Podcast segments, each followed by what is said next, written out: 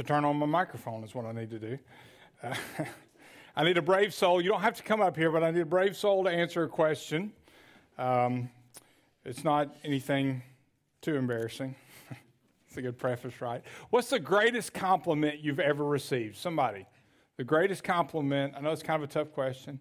Greatest compliment you've ever received? Let's see. All right, right here, Christina. I worked as a registered nurse, and one day a nurse that I really admired looked at me and said, If my mom was in here or if I were in here, I would want for you to take Oh, was the best. yeah. So how did that? Wait a minute, I'm not done yet. you're okay. No, see, you, you step in, you're all the way in. All right, all right. So how did that make you feel? That felt really good. Felt good. Did could you say that you might have felt encouraged? Yes. Yes, yes. But you felt good. You felt encouraged, right? Made you want to do a better job. I would imagine. Made you feel like you had accomplished something. Uh, anybody else want to answer before we move on? Anybody else? Oh, sorry. Where at? I didn't see the hand. Go ahead, Bob. I do. Yes, I do. Yeah, because there's that suspense, right? You think she's going to say it, but uh, yeah, yeah. Now, how did that make you feel? Whew. Yeah, fantastic. Encouraged. Point being, we all enjoy encouragement, don't we? I mean, I, I don't think I've ever met anybody that says, I hate encouragement. I mean, I, I don't think I've ever met anybody. Uh, unless they're just, you know, they've, they've, they've got some kind of sadistic, whatever, you know, uh, mentality. But the power of encouragement is the point I'm getting at. And encouragement is powerful. I mean, these, you know, Christina shared this story. I mean, that, that, that stuck with her. And we all, I mean, we could go around the room. It might take you a minute, but you could think of something that somebody said to you at some point in your life that, that resonated with you or, or encouraged you to do something more, to be greater than you were. And for those of us who follow Christ, we want to make a difference in his kingdom for his glory. And that means not only do we need encouragement to do that, we need to be encouragers. John Maxwell says this We want to make a difference for the kingdom of God. What kind of impact do you want to make in this world? That's the question he asks. Here's what he says He says, Most of us desire to do something that matters, something important with our lives. I believe that people are more important than anything else on this earth.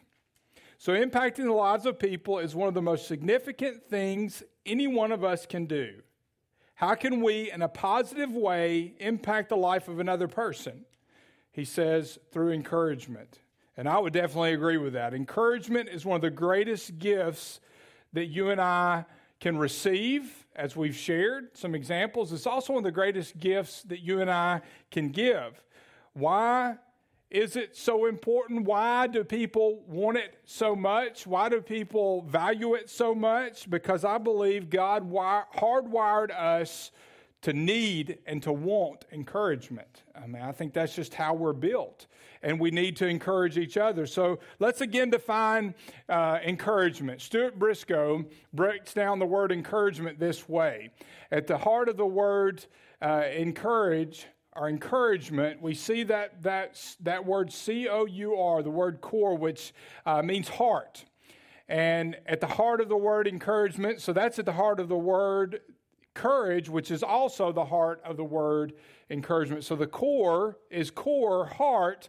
The heart of the word encouragement is courage. So we could say that encouragement means to put heart into people or to impart courage to others to try, to risk, and to press on because there are going to be times in our lives where we need someone to put heart into us, to give us courage, to come alongside us, to keep going, to move forward, maybe just to keep pressing on, to keep trying. It is. It is really a stimulus for our soul, encouragement is.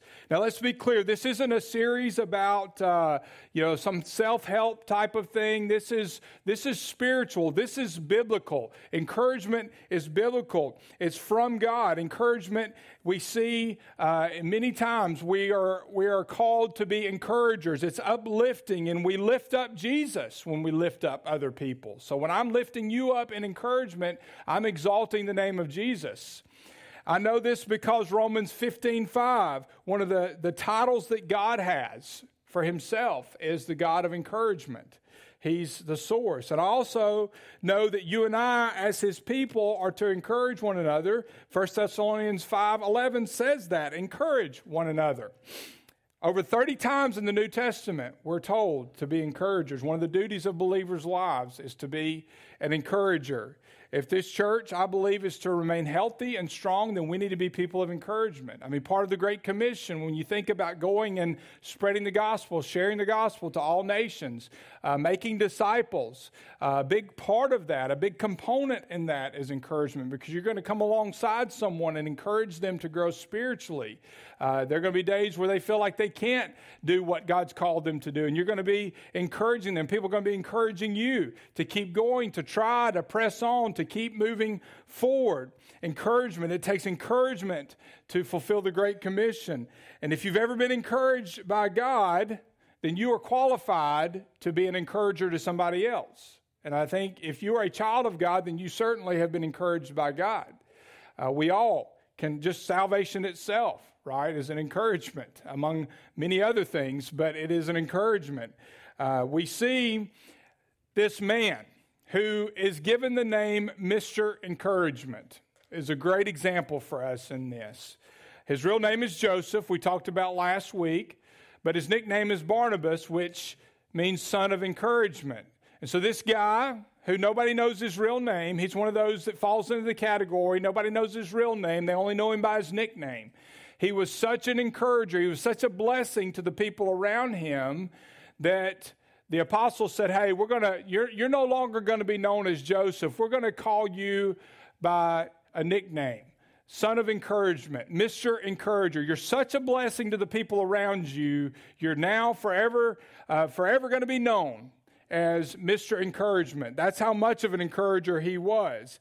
And so every time they called his name, they were reminded. Every time we call his name, we're reminded of the importance of encouragement. And God gave us this story of Barnabas to impact our story. Everything in Scripture is intentional, every character is intentional. And this is certainly true, of Barnabas because God wants you to be encouraged by this story. The purpose of this series, for us to be encouraged by this story, but also so that we will be an encouragement to others as a result of the example, following the example of Barnabas. There are four things that the Bible tells us about Barnabas. One, he was a personal follower of Jesus Christ. We know that he had a born again relationship with Jesus.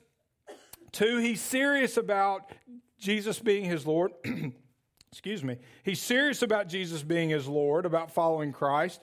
Three, he loves the church. We saw last week he gave. He, he sacrificed some of his material future uh, for the sake of investing in his eternal and an eternal inheritance. He, he gave for the church. He loved the church. He's not a guy that wakes up on Sunday morning, do I go to church? Do I not go to church? No, he's committed to the church. He's committed to being present, but also committed to, to giving whatever God gives him, uh, investing so that the church can fulfill its purpose.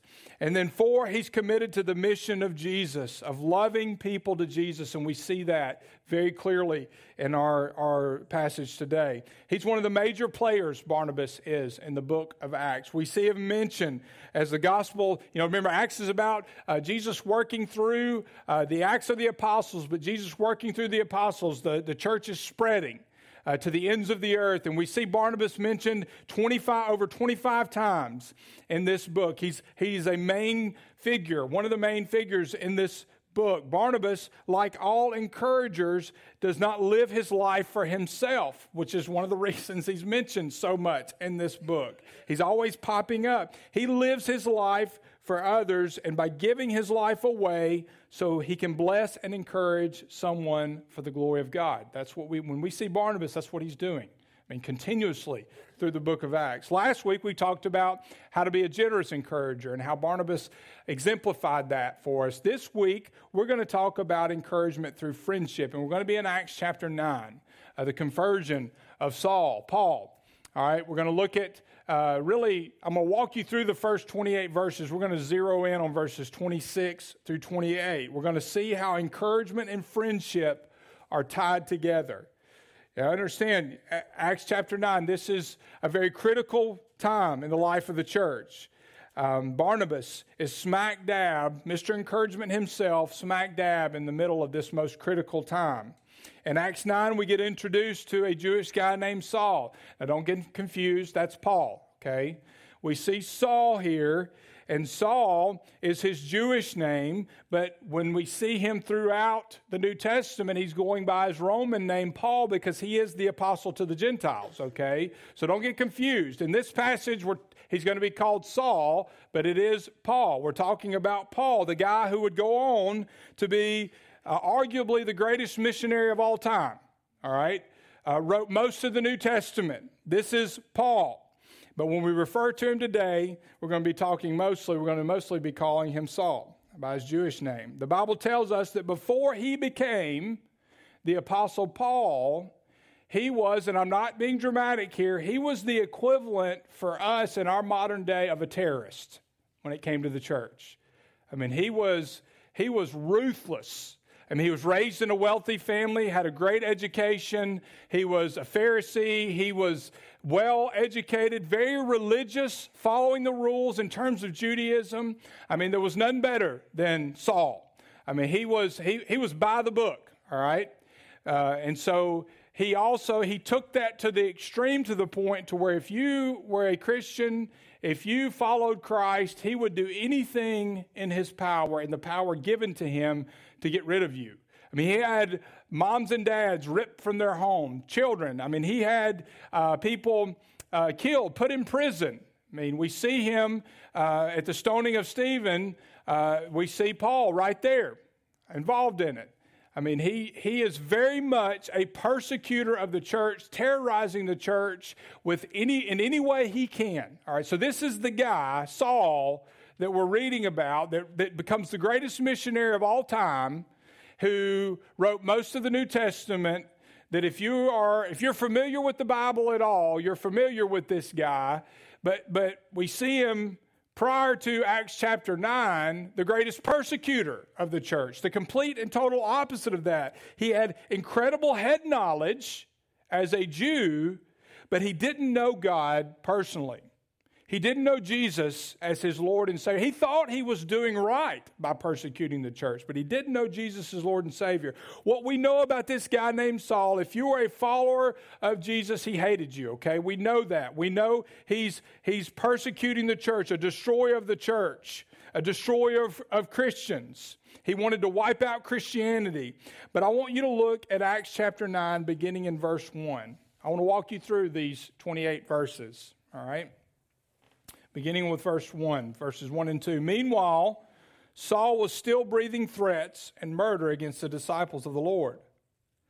He went to the high priest and requested letters from him uh, to the synagogues in Damascus so that if he found any men or women who belonged to the way. It's pretty cool. Christianity is not Christianity yet, right? It's a name given later. They were called the way.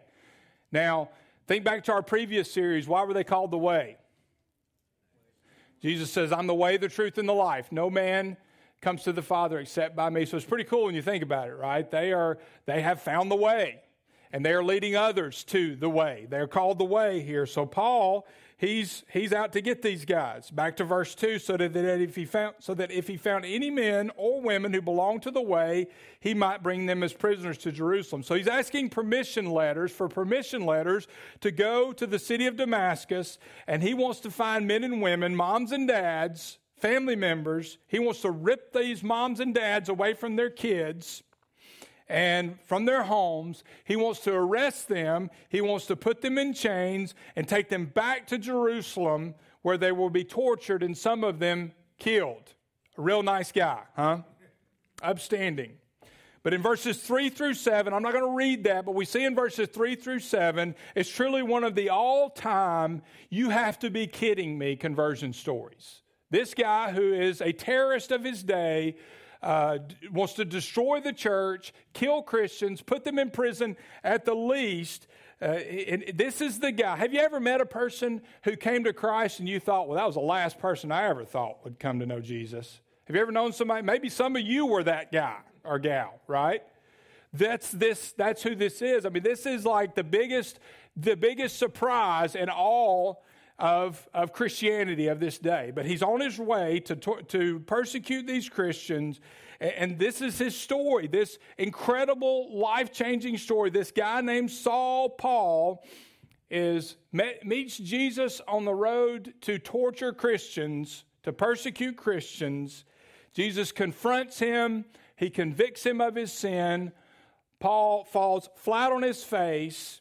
Paul repents of his sins, and this terrorist killer of the church comes to faith in Jesus Christ. Now, I'm not going to read verses 10 through 19 either, but this encounter leaves Paul blind. This encounter with Christ leads him blind. He's led to a place uh, where another believer is named Ananias. And, and Ananias comes and he blesses him. Paul regains his sight. He's baptized. And then, if you look at verses 20 through 22, this guy, Saul Paul, who, who is now saved, he immediately, I mean, immediately begins to serve. He immediately begins to tell people about Jesus. He's immediately on mission. He doesn't wait to take 30 classes on sharing his faith, he gets after it immediately. He begins to go on mission for Christ. Look at verse 20. Immediately he began proclaiming Jesus in the synagogues. He is the Son of God. But all who heard him were astonished. It means they were blown away, okay? And they said, Isn't this the man who in Jerusalem was destroying those who called on his name, on this name, and then came here for the purpose of taking them as prisoners to the chief priests? Hey, isn't this the guy who used to kill followers of Jesus? Isn't this the guy who wanted to destroy the church? I mean, he had a reputation. They knew he was. Now he's following Jesus. I mean, you talk about a before and after photo. This is, you know, we've been talking about uh, trying to put together a presentation of before and after photos of the basement the sanctuary pretty drastic. Well, this is a drastic before and after photo of, of this guy who tortured the church, wanted to destroy the church. Now look at verse 22. Paul or Saul grew more capable and kept confounding Jews who lived in Damascus by proving that this one, the Messiah, is the Messiah. Verses 23 through 25, Paul narrowly escapes death. The former assassin is now almost assassinated. I mean, they're, they're trying to kill him now for the same reason he was trying to have others killed. The one who used to kill people for Jesus is now uh, going to have to run for his life. And we know that, that, that he used to participate at least in killing people because in Acts chapter 7 against Stephen, you know, a follower of Christ stoned to death. And the Bible says that they put the clothes of Stephen at the feet of this young guy named Paul, or Saul rather. This same guy who's now about to be killed himself, or at least in danger of. Look at verse 23. After many days had passed, the Jews conspired to kill him. But their plot became known to Saul, so they were watching the gates day and night, intending to kill him. But his disciples took him by night and lowered him in a large basket through an opening in the wall. Now, we're going to spend the rest of our time focus in today on verses 26, 27, and 28. Some time has passed. Look at the beginning of verse 26 when he arrived in Jerusalem. So some time has passed. He's now arrived in Jerusalem. He comes to Jerusalem, the place he used to wreak havoc uh, for the church, uh, persecuting the church. And now he wants to connect with the church. You know why? Because followers of Christ want to connect with the body of Christ. And that's what he wants to do. He know, I mean, the church, it's the epicenter. Jerusalem's the epicenter, okay? It, and so he wants to come to Jerusalem where he used to persecute Christians. He now wants to connect with the church. It's the core of Christianity of the day. It's, it's the, the place where you, you, you want to be, all right? And Paul wants to be there. He's trying to connect. He tried to associate with the disciples, verse 26 says. The way it's worded here, it's important because this, it means he did this, these were repeated attempts. Okay, so repeatedly he's trying to connect. Why do you think he's having trouble connecting? They, they think, okay, this is a trick, right? He's just pretending. I mean, uh, naturally suspicious. But when somebody's really passionate about Jesus, you know, studies have shown that, you know, visitors come into our fellowship, we might, we might have one chance to make a connection with them. You know, first impressions are everything, which shows you how how much Paul craved, Saul craved this connection because he kept coming back, coming back, and coming back. And of course, he, he was rejected. He went back again and again because, as a lover of Christ, he wanted to belong with God's people. He wanted fellowship and worship with God's people. Says he tried to associate with the disciples, but they were all afraid of him. And typically, you know, you, a guest comes in our church, and we're going to connect them with one of our 410 greeting team members. They're going to find one of the pastors, myself, one of the other pastors. Uh, you're going to take them to the welcome center. We're going to take them to a, a connection group. We're going to make sure that they feel welcome, right? Well, that's not what happens with, with Saul, and you can kind of understand. I mean, Saul comes in, and everybody knows his resume, and so they're naturally suspicious. And before we're too hard on the church in Jerusalem, how would you like to be sitting right now next to a guy who had your dad thrown in prison, or your sister tortured, or, or, or carried away in chains from her family? How would you like to be worshiping next to that, that guy this morning? So, I mean, before we're too difficult, let's really think about this for a moment. I mean, it wouldn't have been beyond him to play a trick like this to try to suck you into being arrested or taken away from your own family. So we can kind of understand where they're coming. I mean, how would you like to take this, invite this guy, hey, come to my connection group social this Saturday night? Yeah, bring some friends. I mean, this, you naturally, you can kind of understand. But look at what it says. He tried to associate with the disciples, but they were afraid of him since they did not believe he was a disciple. They, it's a trick. This is a setup. They, they, think this he's he's pulling one over on us. And you know, with his resume, you can't blame him. But I want to stop right here for just a second because this is so important when you think about it. Okay, when you think about Acts chapter nine, verse twenty-six, is one of the most critical moments in the beginnings of the early church. What happens right here could have had great impact on how the church developed from here on out and, and us being here today. You've got this new believer. What's he going to do? Think about it. What's, what's Saul going to do? He can't go back to his old life. He can't go back to his old friends. Well, how do we know that? Because they're trying to have him killed because he's a follower of Christ. He's trying to connect with the church and move forward and grow in his faith. And at least as of right now, he's, he can't do that because everybody's suspicious of him.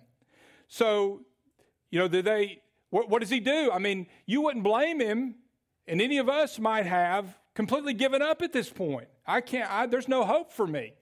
I'm trying to follow Jesus. I'm trying to do the right thing, but even his people won't won't accept me. I can't go back because they're going to have me killed. So, so what's this guy supposed to do? Saul, this is a guy who would future in the future become the apostle Paul, and right now in this moment, he becomes the the greatest preacher, the greatest missionary, arguably, that, that ever would have lived, writes over half the New Testament, is what he ends up in right now. All of this, this is a pivotal, tender moment in his life because there's a chance it's all snuffed out right here because of discouragement, because he can't connect. The church will have nothing to do with him. Is there a chance that he'll, he'll, give up? Is there a chance that none of what we know now happened could have not happened? I mean, God's sovereign. We know that. He's in control here. But think about Paul, Saul in this moment. What's he going to do? But then there are two words Barnabas, however. It's great because it could be you, however, or Alan, however. Barnabas, however, verse 27 took him in when nobody else would. Barnabas vouches for Saul.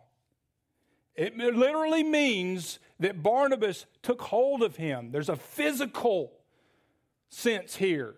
He, he grabbed a hold of Saul. And we don't know any of the details, but the Holy Spirit gave Barnabas discernment that this guy Saul was the real deal. Look at verse 27. Barnabas, however, took hold of him and brought him to the apostles.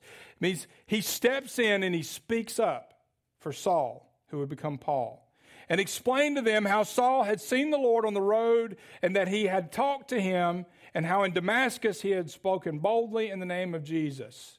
Now imagine, door opens up, all the apostles are there, church in Jerusalem. And they look at Saul and say, We don't know about you. But then they look at Barnabas and say, Hey, we know, we do know about you. You're Mr. Encouragement. You are faithful. You have proven your character by the way that you live and by how committed you are to Christ and his church. And Barnabas says, Hey, I will vouch for this guy. This guy that everybody's suspicious of. You know me. You don't know him, but you know me. I'm going to vouch for him. He's a different person. As a matter of fact, he's been on mission for Jesus. I've already seen it. He's been on mission for Jesus to the point to where he's almost been killed for his witness, for his service. And then verse 28, Saul was coming and going. All of a sudden, Saul's coming and going with them in Jerusalem, speaking boldly in the name of the Lord. He was accepted. He's a part of the family.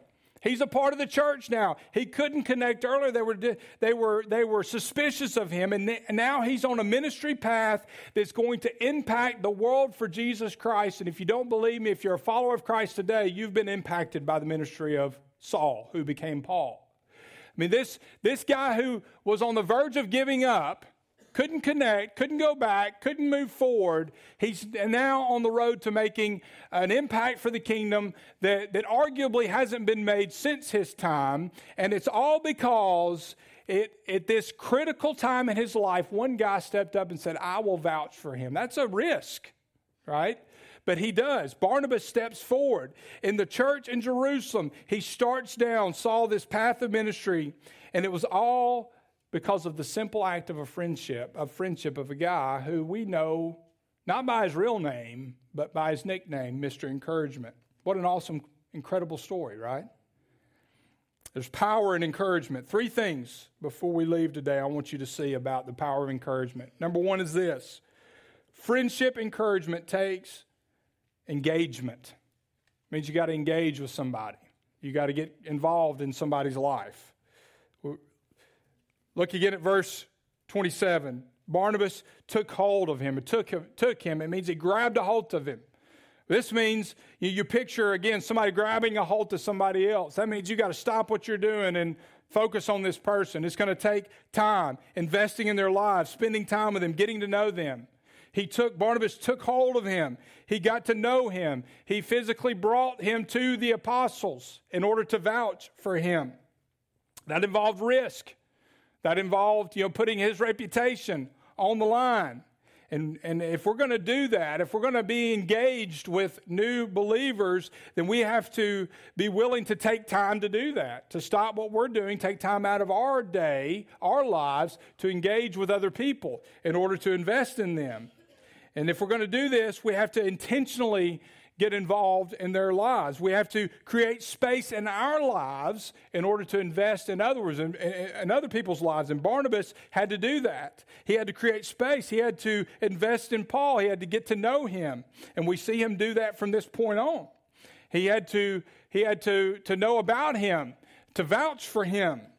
Or he never would have been willing or been able to encourage him. If he had not taken time to create space to do this, he wouldn't have been able to encourage him. This story, when you break it down, when you cut out, uh, I guess, break it down to its simple message, it's a story about uh, the encouragement, someone encouraging a new believer. I mean, it's about one, one person befriending a new believer to encourage them and to help them grow and become, fulfill the purpose that God has given them. You know, we, we've we've got to be willing to do that to create space but specifically here you know we need to do that for anybody right i mean any you know new believer old believer you know somebody who's been saved for years but specifically it's a new believer here someone who already knows christ but is spiritually immature in college uh, early in college, I, I, rededicated my life to Christ. I'd been a Christian for many years, but I was still relatively spiritually immature. I'd not grown the way I should have. And, and I, I, rededicated my life to Christ. I knew I was saved, but I rededicated my life to Christ, and I knew I immediately needed to be around people.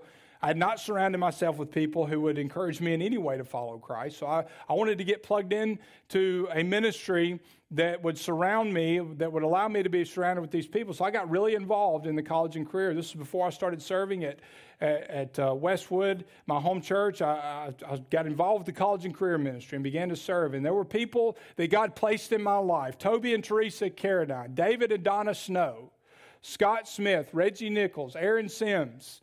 And those are just people that immediately pop into my head. Those were people that, those were Barnabases that God put in my life at that time to encourage me and to help me to grow spiritually, that challenged me, that sharpened me. And, and ultimately, these same people, those names I just mentioned, among some others, those were the people that began to see gifts in me. You talk about compliments. They began to see gifts in me for ministry that I didn't even see myself, and God used them, instrumentally used them to lead me toward His plan for me in ministry. These were the Barnabases of my life, and we all need these people, and we need to be these types of people for those who are growing in their faith. Sometimes we see kids raised in the church in a Christian home. They grow up. They need that's the greatest testimony of the church. They accept Christ at a young age and they grow in the Lord. Sometimes we see people come to Christ later in life. Maybe they've got a story similar similar to Saul. It's a, a dramatic, drastic change where God saves them out of something uh, desperate. I mean, if they're lost, they're desperate out of a lifestyle that's horrible or whatever the case may be. But my point here is that regardless of whether you're saved at a young age or you're saved at a later age, wherever you are in your journey of faith, you need someone like Barnabas in your life that's going to encourage you and help you grow. And then you, in turn, need to be a Barnabas for somebody who's going to befriend you and pour into you, or that you're going to pour into and, and help become what God has called them to be. No one believes in Saul at this point, but Barnabas does, and he invests. And here's what these, these followers of Christ, new believers, old believers as, as well, but we're talking about friendship with a new believer. Here's what they need. Paul, like us, all of us at that, at that time, needed someone to befriend him, believe in him, bring him in, and build him up. And we all need that at some point, especially when we're young in the faith. We need that. If you've been a Christian a long time, been saved for many years, listen, I, I'm, I want to be too critical this morning, but uh, if the longer we're Christians, the longer we walk with Christ, we have a tendency to want to hang out with other long time mature Christians, and that's fine. Listen, we need that. But but but sometimes we fall into the trap of sticking in that lane because we tend to expect new believers to act like those long-time believers. And how, why would we expect somebody who's only been a Christian for a few months or a few years to act like somebody who's been a Christian for 20 something years? But we tend to do that. And we're, I mean, listen, I've been guilty of that. We've all fallen into that. Sometimes we get really stuck in that. Um, uh, one of the things I love about Wall Highway is, is welcoming of new people and, and the excitement and the willingness to invest in new believers. But we all, we've got to guard against that because our tendency is to stick with that older, more mature group and not be willing to accept these new believers and to disciple them. Longtime followers of Christ, we need to embrace new believers. And, you know, I, I'll suggest, you know, there's a lot of ways we can do that, all right? But I'm going to suggest something, maybe the craziest thing I've ever suggested. You've got a great opportunity, all right? Uh, when we move, and, and, now down here, but when we move back upstairs, let me, let me, let me suggest something that's just going to blow your mind, okay? All right? When we get upstairs, or even while we're still down here, maybe next week when you get here, sit somewhere else, somewhere different. Come through the door. I see people, no, I can't, no. I'll go befriend Saul, but I'm not sitting Listen, you're not the devil if you sit in the same place every Sunday, but how about we walk through the doors on Sunday morning looking for that new person to sit down or somebody we don't know to sit down next to and make friends with or close to? You can distance from them if you, if you need to, but make friends with for the purpose of maybe being that Barnabas for that person. We got to be on the lookout for opportunities. Who's waiting for you in your work, in church, in your home, at school? Who's waiting for you to befriend them, to be a Barnabas to them. We need to have our eyes open. The reason why engaging others to bring them to Jesus is so difficult is because study after study shows we are the most socially disconnected culture ever. Friendship encouragement takes engagement. And this is, is especially challenging in our culture of social disconnection. Emily Smith from The Atlantic, a journalist, she, she writes about this, and she's in the price of social disconnected. Here, she's talking about the fact that we all need community and are not getting it. She says, over the last 50 years, society has been growing more and more prosperous and individualistic. Our social connections have been dissolving, and it's called social disconnected. We volunteer less. We entertain guests at our home less. We are getting married less. She says, We are having fewer children, fewer and fewer close friends with whom we can share intimate details about our lives.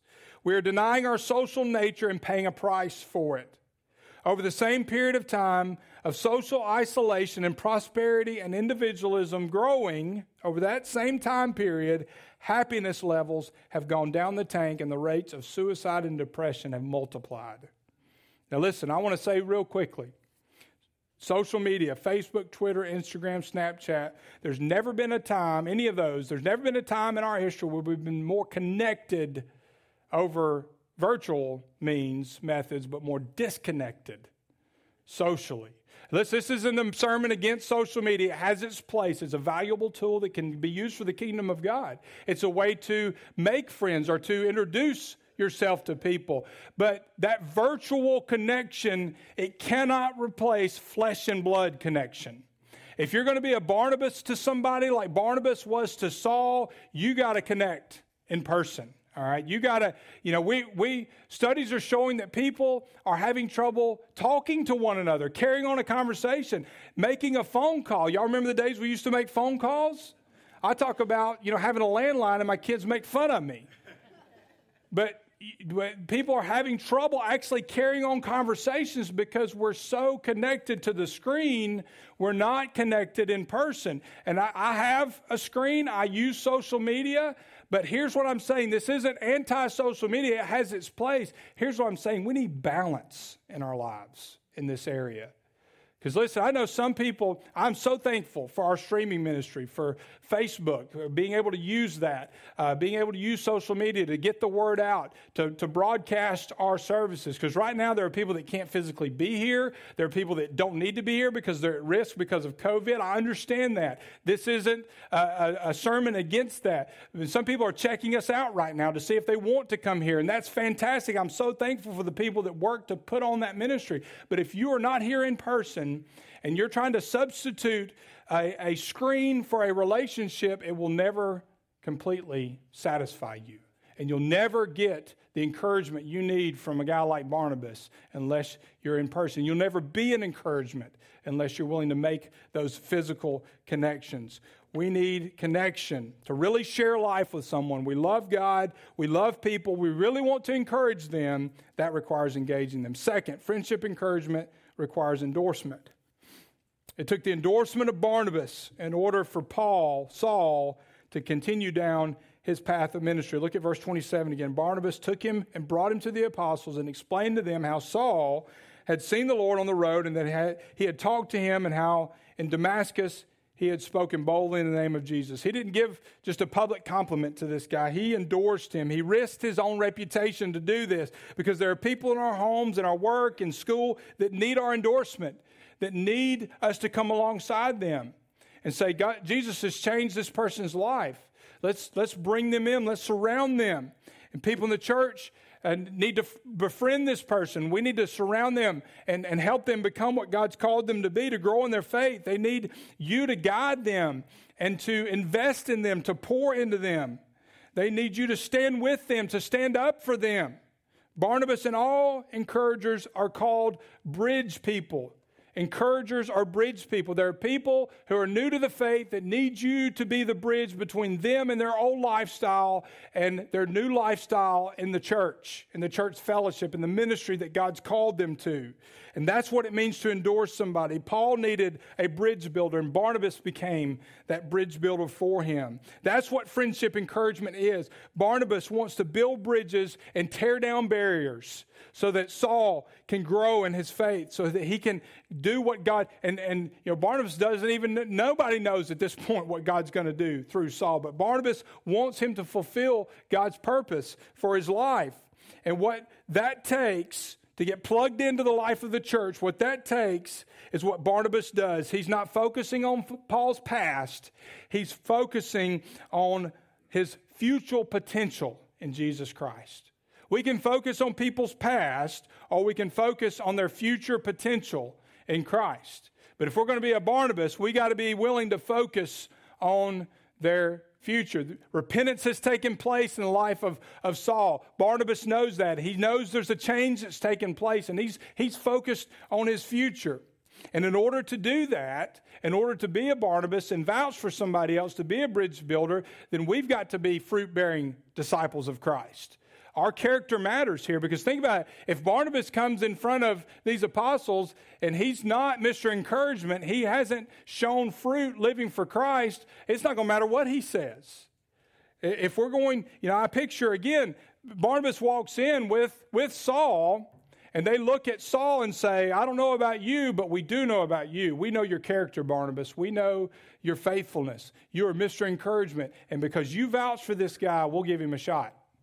We'll give him a chance because of you. If Barnabas wasn't real, if he wasn't truly a fruit bearing follower of Christ, then, then it wouldn't matter if he vouched for Saul or not because no one would have been able to take him at his word.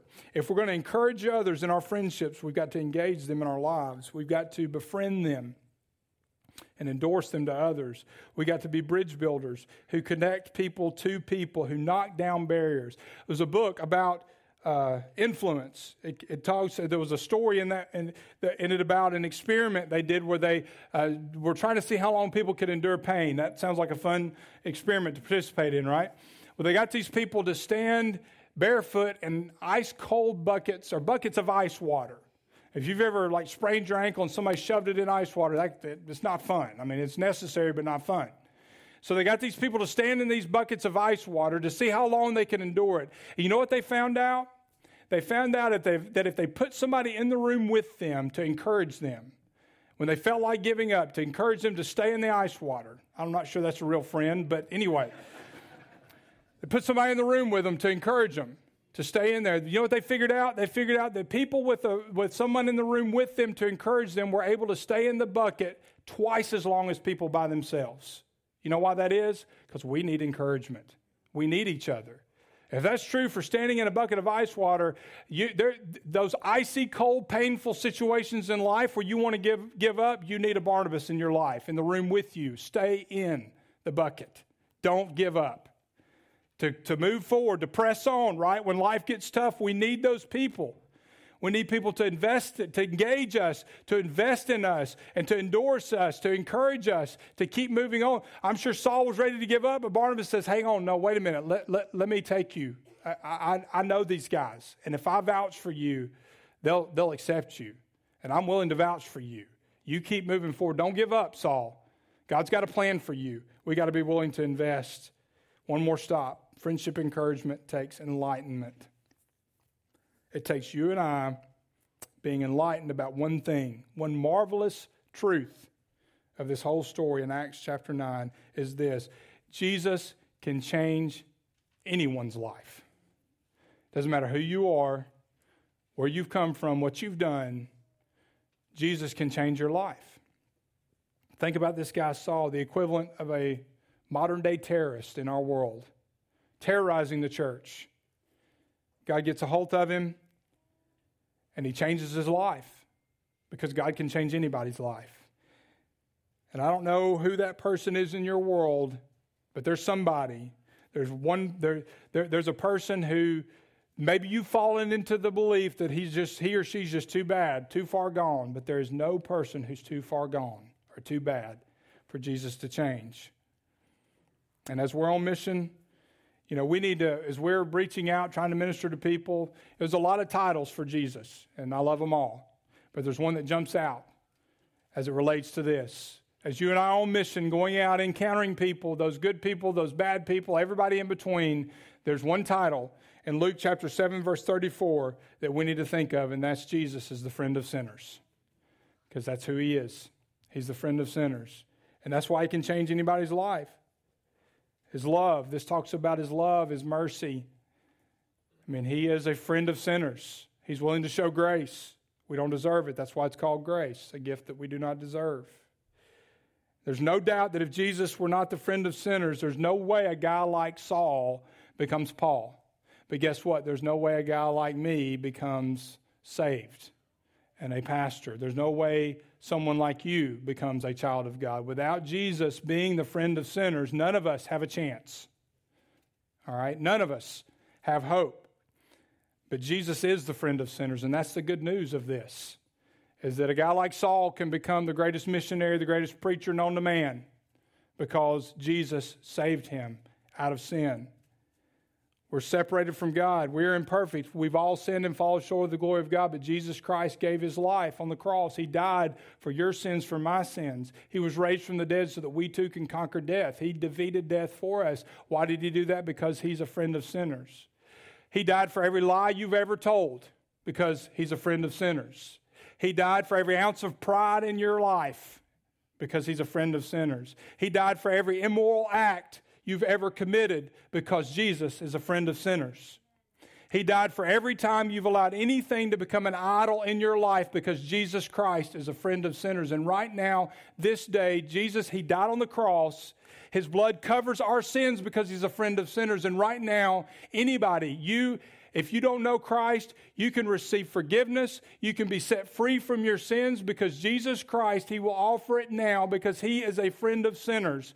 And there's hope for a guy like Saul, for a guy like Barnabas, for you, for me, for anybody that will come to Him and receive forgiveness because Jesus Christ is a friend of sinners. No matter who you are, what you've come through, what you've come out of, God can change your life. He can save you and set you free by the power of His blood, by His resurrection. We need to understand that God is a friend of sinners. Now, I've seen these billboards. Maybe you have too. We buy uglyhouses.com. well, that's a right hand turn, but I'm going to wrap it up. I'm going to bring it together. Have any of you seen these? All right, you see them all over. What's the idea here? They'll take, if you maybe you've inherited an old house, it's a cave, it's falling apart. Or maybe you've got an old house that you don't want to invest in to fix up and you can't get rid of it. Even in today's market, you can't get rid of it.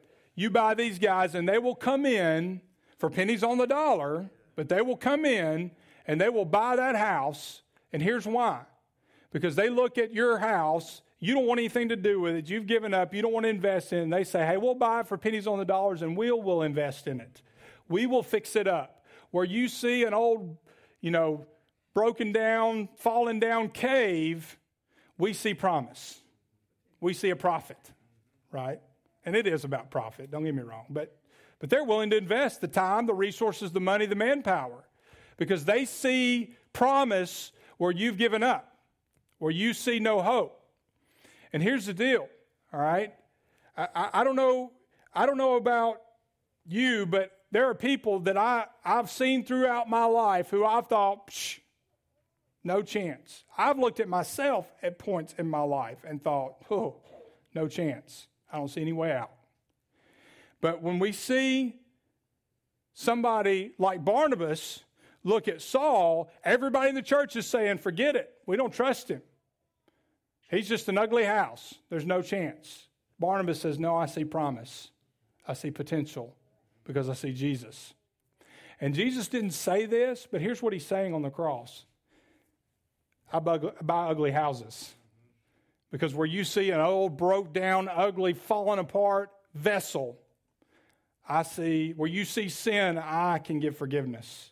And he doesn't just take the old and refurbish it, he makes it brand new by salvation, by his sacrifice, by his blood.